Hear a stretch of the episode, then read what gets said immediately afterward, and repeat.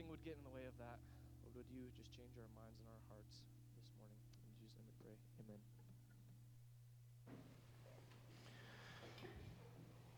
Amen. Good morning, Overland. I come with greetings from First Baptist Church of Smyrna, Georgia. We love you guys a whole lot, and we've loved you since before you were Overland Church. Um, we are one of your ministry partners, which just means that we've had a small part in just giving regular support to the plant that's here in Fort Collins. And um, man, I don't know what I owe you for that introduction, um, but we'll square up, I guess, later. Zach and I really cut our teeth in ministry together through those 11 years. And uh, for whatever he feels I've impacted him, he has also impacted me. And I never get tired of being around him. Uh, I never get tired of seeing what he and Jennifer do in ministry. I'm grateful for our friendship. I'm grateful for the, the way that he conducts his life. And when I first came to Fort Collins, when this was still Southside Baptist Church, and saw this building and was praying with him over several locations in the city, uh, I was praying that the Lord would orchestrate this place for Overland. And I joined Jack in that prayer as he was seeking the Lord's wisdom on where the building would be. But my first introduction to Fort Collins, it didn't surprise me at all why Jennifer and Zach chose here. I thought, well, you didn't pray about that very long. like, this place is incredible. And uh, the more that I watched the events of the, the founding of Overland Church unfold, the more I realized that this was a work that was deeply steeped in prayer and that the Lord had just gone before every single thing. And I'm so glad to, in some small part, be knit together with this. And I celebrate your four year anniversary with you today. I'm really excited to be able to be here with you. Um, I'm going to open in prayer and then we will dive into God's word. You can, uh, if you want to, you can go ahead and be taking your Bibles and turning to 1 Peter chapter 1, and we're going to look together at 1 Peter chapter 1 this morning, verses 3 through 9. Let me pray for us. Heavenly Father, we thank you, Lord, that you have given us this morning to lift your voice, to lift our voices in praise to you. We thank you, Lord, that in this place are gathered the saints the local church on the Lord's day to lift high the name of Jesus Christ, to the praise of God the Father in the power of the Holy Spirit. And Lord, we ask that right now you would condescend to us and speak to us through your word, to use it in its power to transform us and to draw us close to who you are, to put in the remembrance of our mind the glory of God, that it may be ever central to who we are and what we do. And Lord, we love you for all these things. It's in Jesus' name we pray. Amen. One of the catastrophes of the human condition is our inability to recall, to remember, to bring stuff up. It, our knowledge, our experience, our emotions, all of those suffer the erosion of memory over time. It doesn't matter what we're doing, everything in our life dulls and trends toward the mundane if we leave it alone. So if we learn, we find later that if we don't exercise that, we've lost it. We have to learn it again. If we feel deeply, we find that we've forgotten that emotion or that that emotion has been replaced by something else. If we experience, we find that we cannot quite recall the details it just begins to get fuzzy in our minds. We are a people who cannot really grasp and remember. The writer of Ecclesiastes, we think it's probably Solomon, says it this way Vanity of vanities, all is vanity. Just meaning that the world is hard to grasp. And from a human perspective, it seems like we can't really get a hold of meaning in the world because we're often coming to knowledge and then slipping away from it, coming to some understanding and then losing it, letting that slip through our fingers like sand. And on this celebration of four years for Overland, your time together as a local church, your time following Christ, your time doing ministry, your time loving each other, your time living as ambassadors of Christ your time fulfilling his commission to be ministers of reconciliation here in Fort Collins, I want to urge you this morning to remember who has called you together. As you grow and deepen as a church, as you form relationships with one another, as you walk through the good times and the bad times, as you laugh and weep together as a church, as you develop your own unique personality and culture here, as you serve together. I was here in this room last night with one third of your congregation. What a joyful time. It was fantastic to see the, the level of service that you guys give to one another and to the Lord and to your city.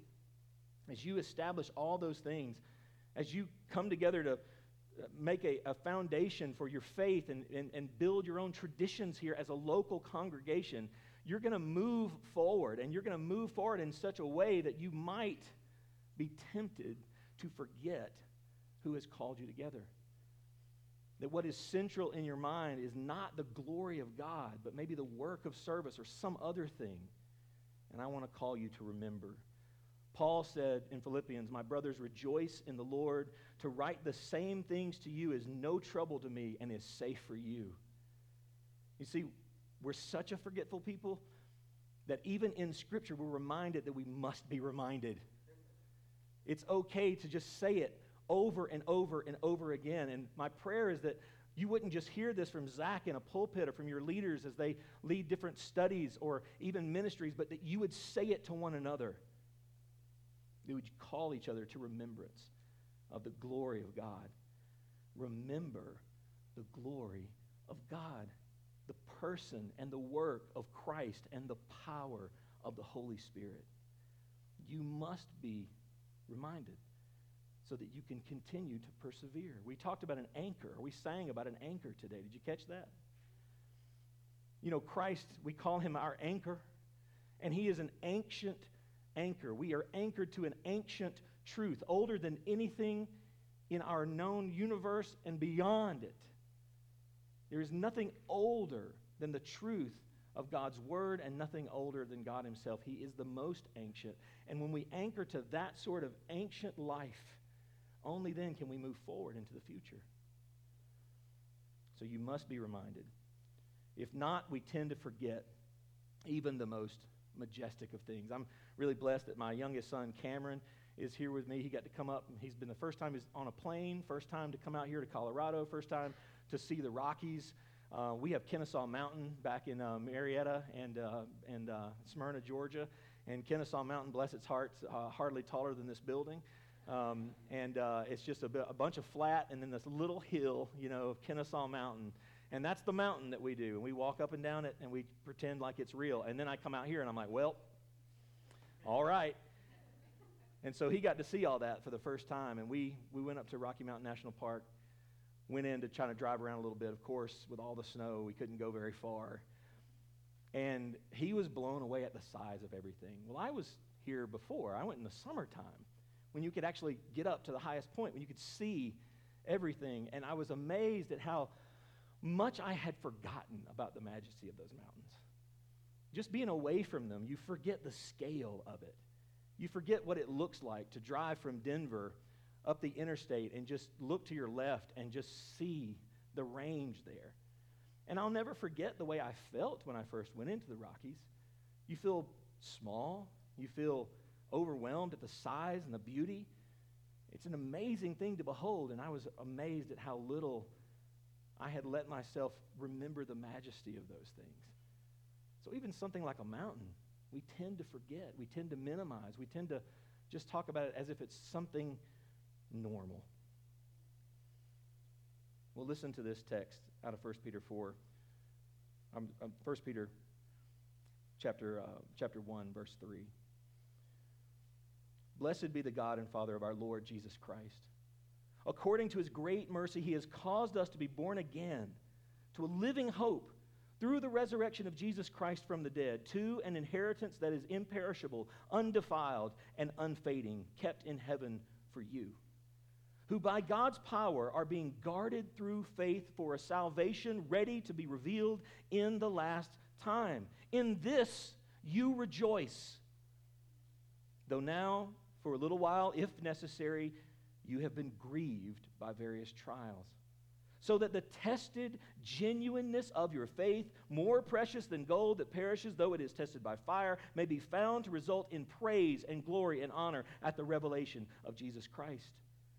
Though you have not seen him, you love him.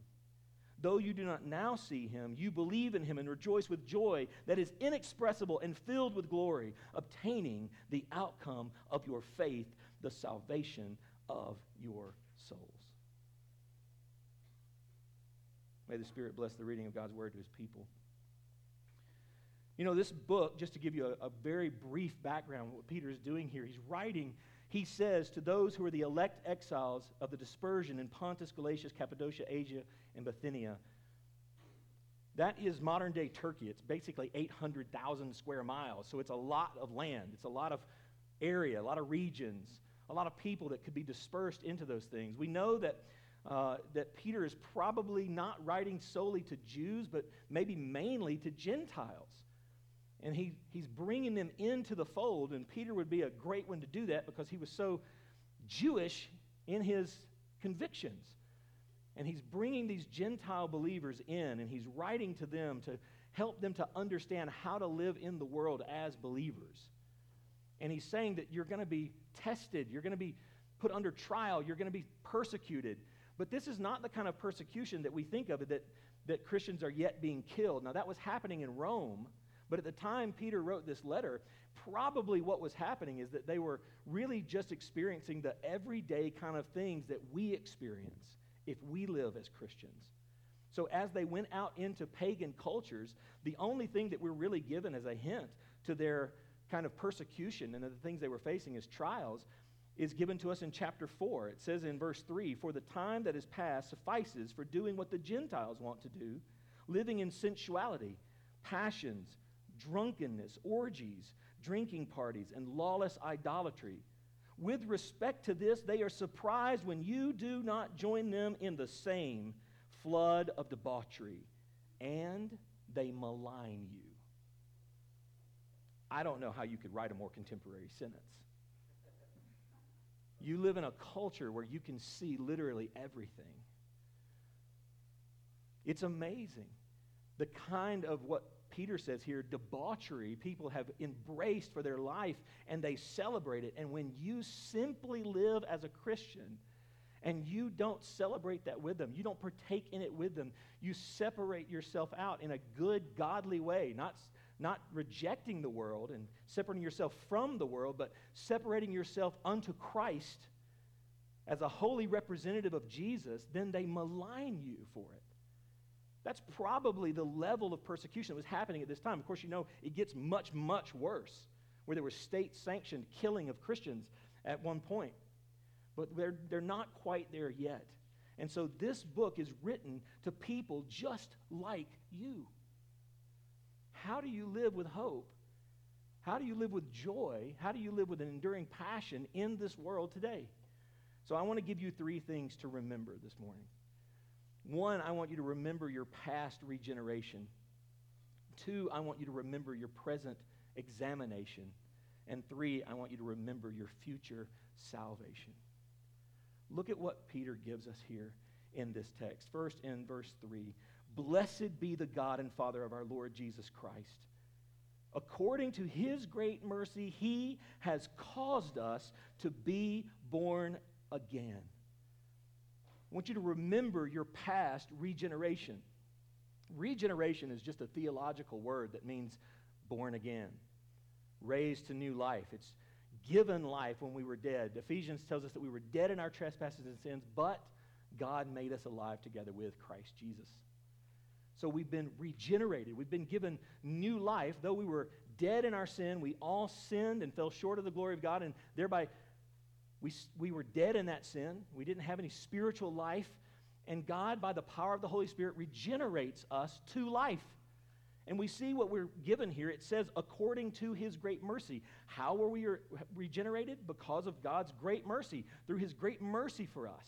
We know that the Bible says, he says to Moses even, I will have mercy on whom I have mercy.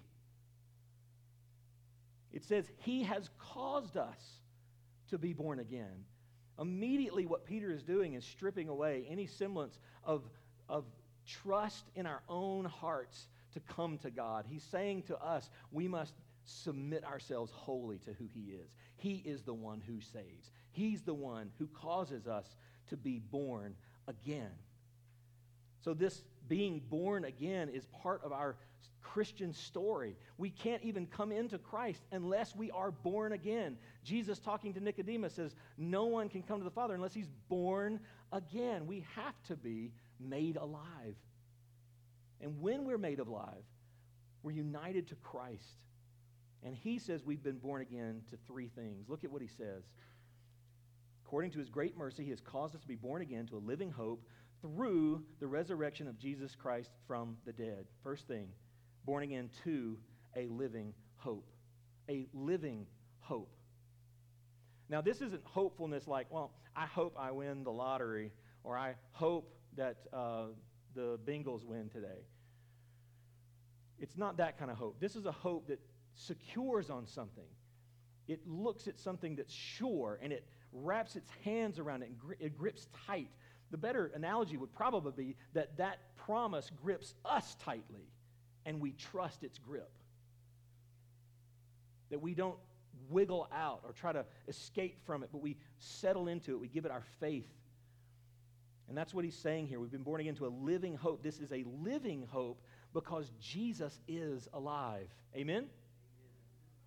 Jesus is raised from the dead. We do not serve a dead God. We do not serve a dead Savior. We serve a living God, a living Savior. Galatians 2:20 says, "I have been crucified with Christ. It's no longer I who live, but Christ who lives in me, and the life I now live in the flesh, I live by faith in the Son of God who loved me and gave himself for me." Romans 6 4 says, We were buried, therefore, with him by baptism. And we're going to see that today. I hope you'll stick around and watch this miracle service as people are put into the waters of death and raised out alive.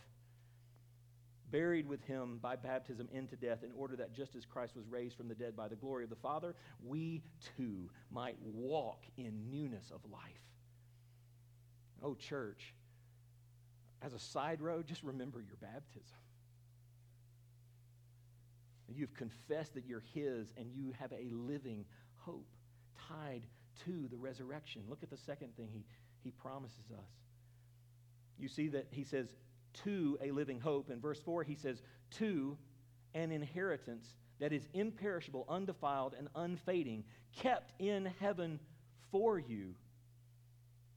He's called us then to an inheritance. This is the same inheritance that's given to Jesus and sealed for you by the Holy Spirit. Listen to Ephesians 1 13 through 14.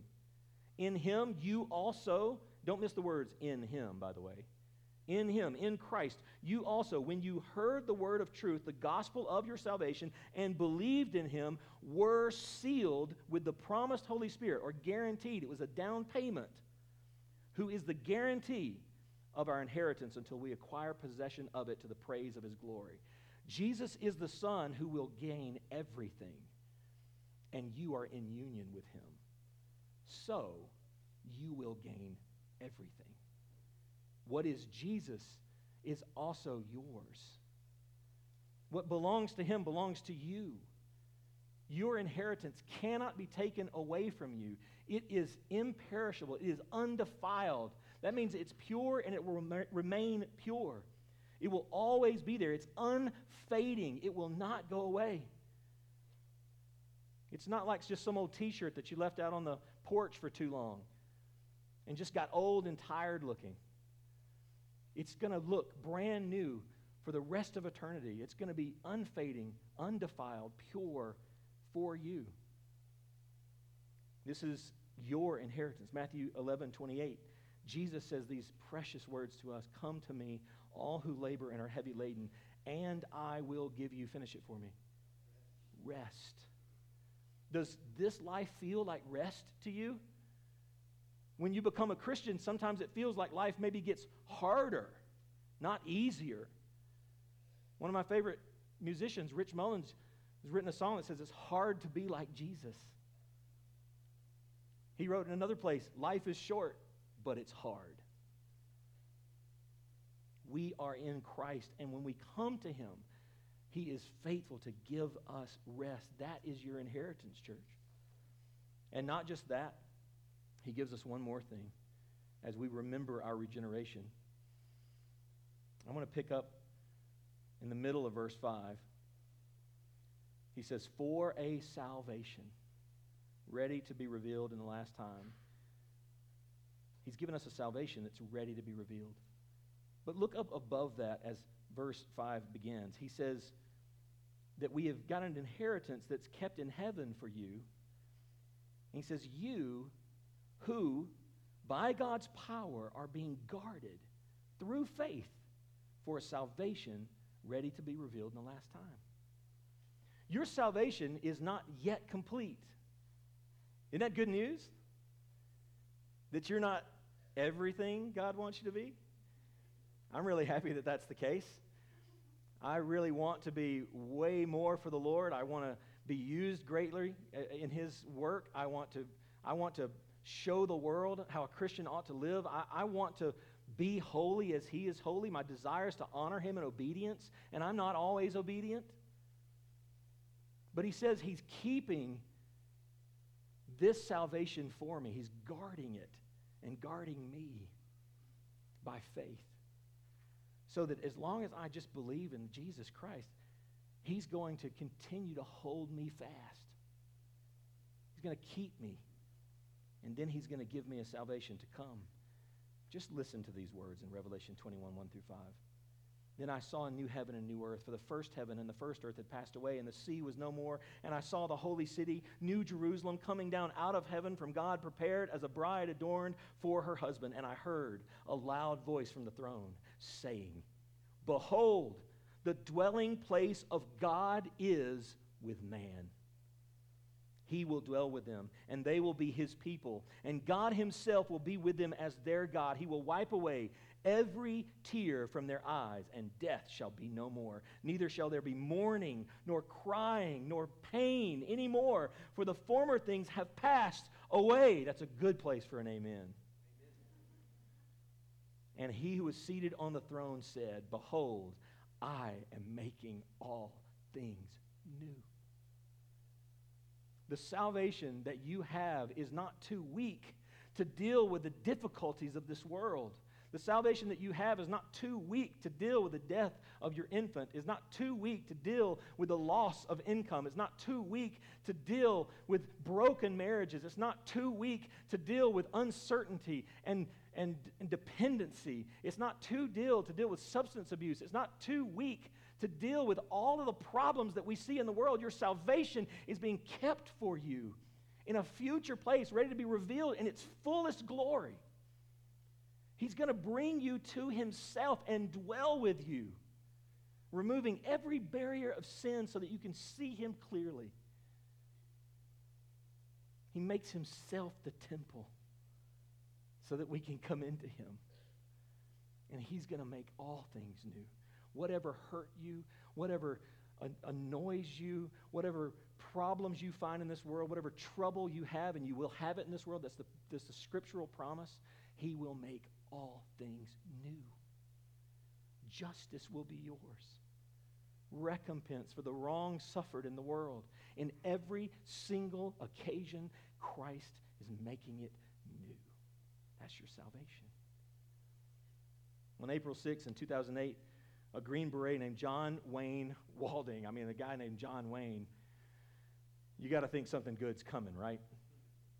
Well, it was a really scary time. It wasn't so good for John Wayne Walding on April 6th, but he was involved in the Battle of Shok Valley in eastern Afghanistan. It was a seven hour battle in which 15 U.S. Green Berets and 100 Afghani soldiers went in and were put upon and attacked by over 200 insurgents. That was the initial wave. They estimate anywhere from 50 to 200 more showed up. In over seven hours, John Wayne Walding fought in this battle, and a sniper targeted him and shot him in the leg, nearly severing his leg completely. And here's what John Wayne Walding did. He, like any good Green Beret, took off his belt, grabbed what was left of his leg, folded it back on top of the leg that he had left, and cinched it closed, and laid on the ground and continued fighting had a little bit of medical help, but that was basically it a tourniquet and half a leg that was still strapped to his body. And he lived through the battle. As a matter of fact, no U.S. lives were lost. They killed over 200 insurgents. They only lost a handful of Afghani troops. And he fought, he said, because I knew I was dead. So why not continue to fight for my brothers and protect them as much as I could and as long as I could? And then he was brought home. They removed the leg, obviously. He went through rehabilitation. He had to learn how to walk again, how to pick up his son again. Everything was excruciating and painful. But he said, every time I was dealing with something difficult, I just remembered I died on the battlefield. And my salvation had come. He's a believer in the Lord Jesus Christ. And I heard him say with his own mouth, as he spoke to people in our church, when things were hard, when the road back was hard to see, I remembered that my salvation is secure, that I've already given my life. And that's what helps him move forward. How much more so for those of us who have died to ourselves and now live in Christ? But, second thing, remember your present examination. Look what it says in verse 6. In this you rejoice, though now for a little while, if necessary, you have been grieved by various trials, so that the tested genuineness of your faith, more precious than gold that perishes, though it is tested by fire, may be found to result in praise and glory and honor at the revelation of Jesus Christ. In this you rejoice again. He says, if you then have a little while, some trials that come in, don't be surprised while you're rejoicing about all this other stuff, your salvation, the regeneration that God has already done for you, look around at your present and understand that you are going to be tested. Every Christian is tested. Psalm 66:10 says, "For you, O God, have tested us. You have tried us as silver is tried." James 1:24 says this, "Count it all joy, my brothers, when you meet trials of various kinds, for you know that the testing of your faith produces steadfastness." And that's a word I know you've heard from your pastor and let steadfastness have its full effect, that you may be perfect and complete, lacking in nothing. God employs the trials of your life to bring you to a fullest expression of the sanctification that He has planned for you. The bad things that happen to Christians are, by definition, those things that work together for your good. So when we look at our trials, we understand that they have a stated purpose. They, our stated purpose is to make us more fully like Christ. You've been grieved by various trials in verse 7 so that the tested genuineness of your faith may be found to result in praise and glory and honor at the revelation of Jesus Christ. He's pointing us again to the end. Endure. Look to what's coming. Let the tested genuineness of your faith show its greatest effect at the coming of Lord Jesus Christ. So, what we see here then is a testing that is a participation in the sufferings of Christ. Flip over just to 1 Peter chapter 4 again and look at verse 12. He speaks to the same group, the same letter. He says, Beloved, do not be surprised at the fiery trial when it comes upon you to test you as though something strange were happening to you. But rejoice insofar as you share Christ's sufferings. You have been called the body of Christ. What did they do to the body of Christ when he was here on earth? Persecuted, murdered the body of Christ. If he, they hated him, will they not hate you also? All of these things happen so that we can share in the sufferings of the Savior who loved us and gave his life for us. So we should not act surprised, rather, we should rejoice. And how often do we, in direct violation of this command, try with all of our heart to keep bad things from happening to us? Now, look, I'm not saying you should go out and run and play in traffic today. I'm not saying that you should do stupid things in order to gain some suffering in your life. But it seems like we sometimes in the American West, in, the, in, in, in Western Christianity, we sometimes can insulate ourselves. We don't put ourselves in situations where we might be maligned. We don't put ourselves in situations in which we might discover uncomfortable situations. We don't put ourselves in situations where someone might disagree with us. And if we don't do that, how in the world can we do the really hard things when the fiery trial comes? And if we're suffering for the wrong things that we do, Peter says, don't suffer that way. Suffer for righteousness. And if we can't just put ourselves in places where we can disagree, be maligned, we don't want to be caustic, rough people that are always running around telling everybody they're wrong. We don't want to neglect from sharing the truth. We don't want to be people who are happy to go along with the fib. We want to be people that endure. Peter knew this really well. Listen to what Jesus said to Peter in Luke 22 Simon, Simon, behold, Satan demanded to have you that he might sift you like wheat. But I have prayed for you that your faith may not fail. Oh, I'm not sure I'm happy to hear Jesus say that. Because there's a lot that comes before him getting to my faith, right? That your faith may not fail. And when you have turned again, strengthen your brothers, Peter. Well, what does Peter say in 1 Peter 5 8? Be sober minded, be watchful. Your adversary, the devil, prowls around like a roaring lion, seeking someone to devour. How do you think he knew that? Satan was after him by name. And here he is experiencing it. Second Chronicles 16 9 says, This, though, the eyes of the Lord run to and fro throughout the whole earth to give strong support to those whose heart is blameless toward him. And he who is in us is stronger than he who is in the world. So if the Lord is looking out for you, who can be against you? The answer is no one. Stand fast and remember your present examination, knowing that as he examines you, it will produce in you righteous fruit. So remember that present examination. Also, remember your future salvation. Your future salvation. Look what he says Though you have not seen him, you love him.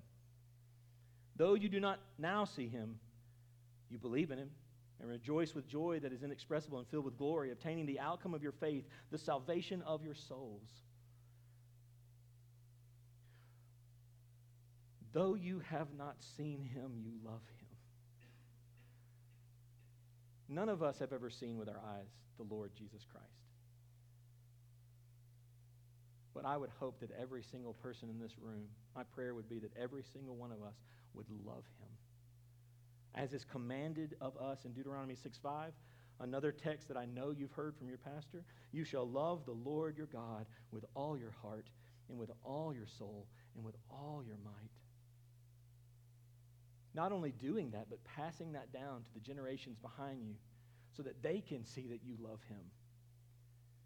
We're commanded to love him. The Psalms are replete with love passages to the Lord. 1 John 4 9 says, We love because he first loved us. In this is love, John writes. Not that we loved him, but that he loved us and gave himself as a propitiation of our sin.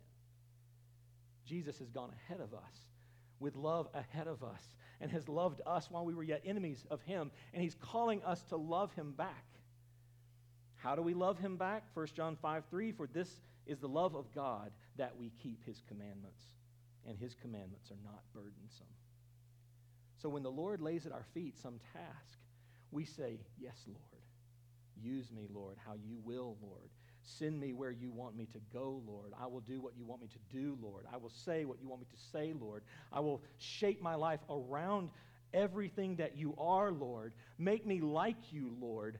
Let me be close to you, Lord. Let me have affection for you, Lord. Let me die to the affections of the world, Lord. Let me be with you, Lord. I long for you, Lord. I lay on my bed at night and I meditate on your word and I long for your presence and I want you here. I just want to be with you every moment of every day. Lord, this is love for you. Let me obey you. Let me put away my sin. Let me repent. Let me confess. Do whatever it takes. Look to that future salvation. Remember it. You're waiting for his return, and he's working mightily in you through his spirit even now. Our focus should be on Jesus. He is the image of the invisible God, says Colossians 1 15 the firstborn of all creation. For by him all things were created, in heaven and on earth, visible and invisible, whether thrones or dominions or rulers or authorities, all things were created through him and for him. And he is before all things, and in him all things hold together, and he is the head of the body, the church. He is the beginning, the firstborn from the dead, that in everything he might be preeminent. For in him all the fullness of God was pleased to dwell, and through him to reconcile to himself all things, whether on earth or in heaven, making peace by the blood of his cross. And that sounds awfully cosmic, doesn't it? It's big, preeminent, above all things, made all things, holds all things together. But guess what? This same Jesus came down and saw you in your sin, in your worst moment. He bled for you He took your sin on his account. And he didn't just take away your sin, Overland, he gave you his righteousness so that you would be the righteousness of God in him. He's a Savior who loves you. John writes of Jesus right before he goes to the cross, he says, having loved them, he loved them to the end. He loves you so much. His heart for you is so full of this love. He sings about you. He's a Savior who desperately wants to know you and to see you know Him. And He is committed to you. He will not let you slip through His fingers. I want you to hear this, Overland. We fail to honor the majesty of our God when we forget his life filling glory. When uh, God becomes mundane, when we think we've kind of seen enough of him, we've had enough of him, we know enough of him, when that happens, we fixate on things then that are producing fear and anxiety and apathy in us. We just go through the motions. Our hope then diminishes and we give in to temptation. We retreat. We have this false sense of failure. The, the, the Bible tells you that the gates of hell will not prevail against you. But you somehow believe that you're not good enough. You don't have enough power, enough authority in this world, enough goodness, that you're not good enough for Him. And you begin to retreat. You begin to disobey Him. You begin to think low of Him.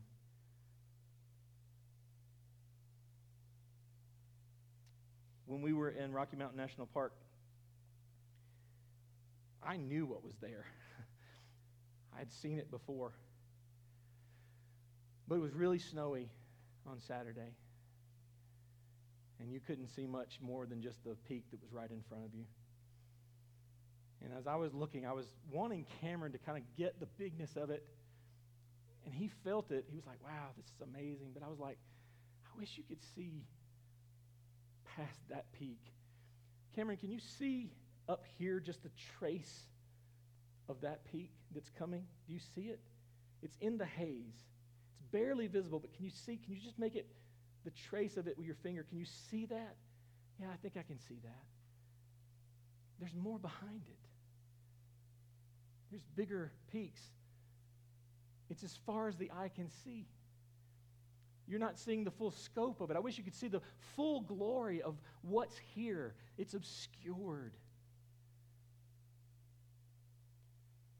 And, friends, when we don't remember, when we don't have hope, when we don't press into the culture that we have and be bold and rejoice in the sufferings that He brings us, we are allowing the vision of God's glory to be obscured. And what's obscuring your vision of His glory today? Is it sin? Men, is it pornography? Can you not see the glory of God because you're too busy lusting in your heart and with your eyes? Ladies, what is it for you? Is it to be honored and respected, to have a place above all else? Is it ministry? Are you busy doing the things that just need to be done here? Service is fantastic. But if you think you're going to get to heaven through service, then you're badly mistaken, badly deceived. What is it? Is it unbelief today?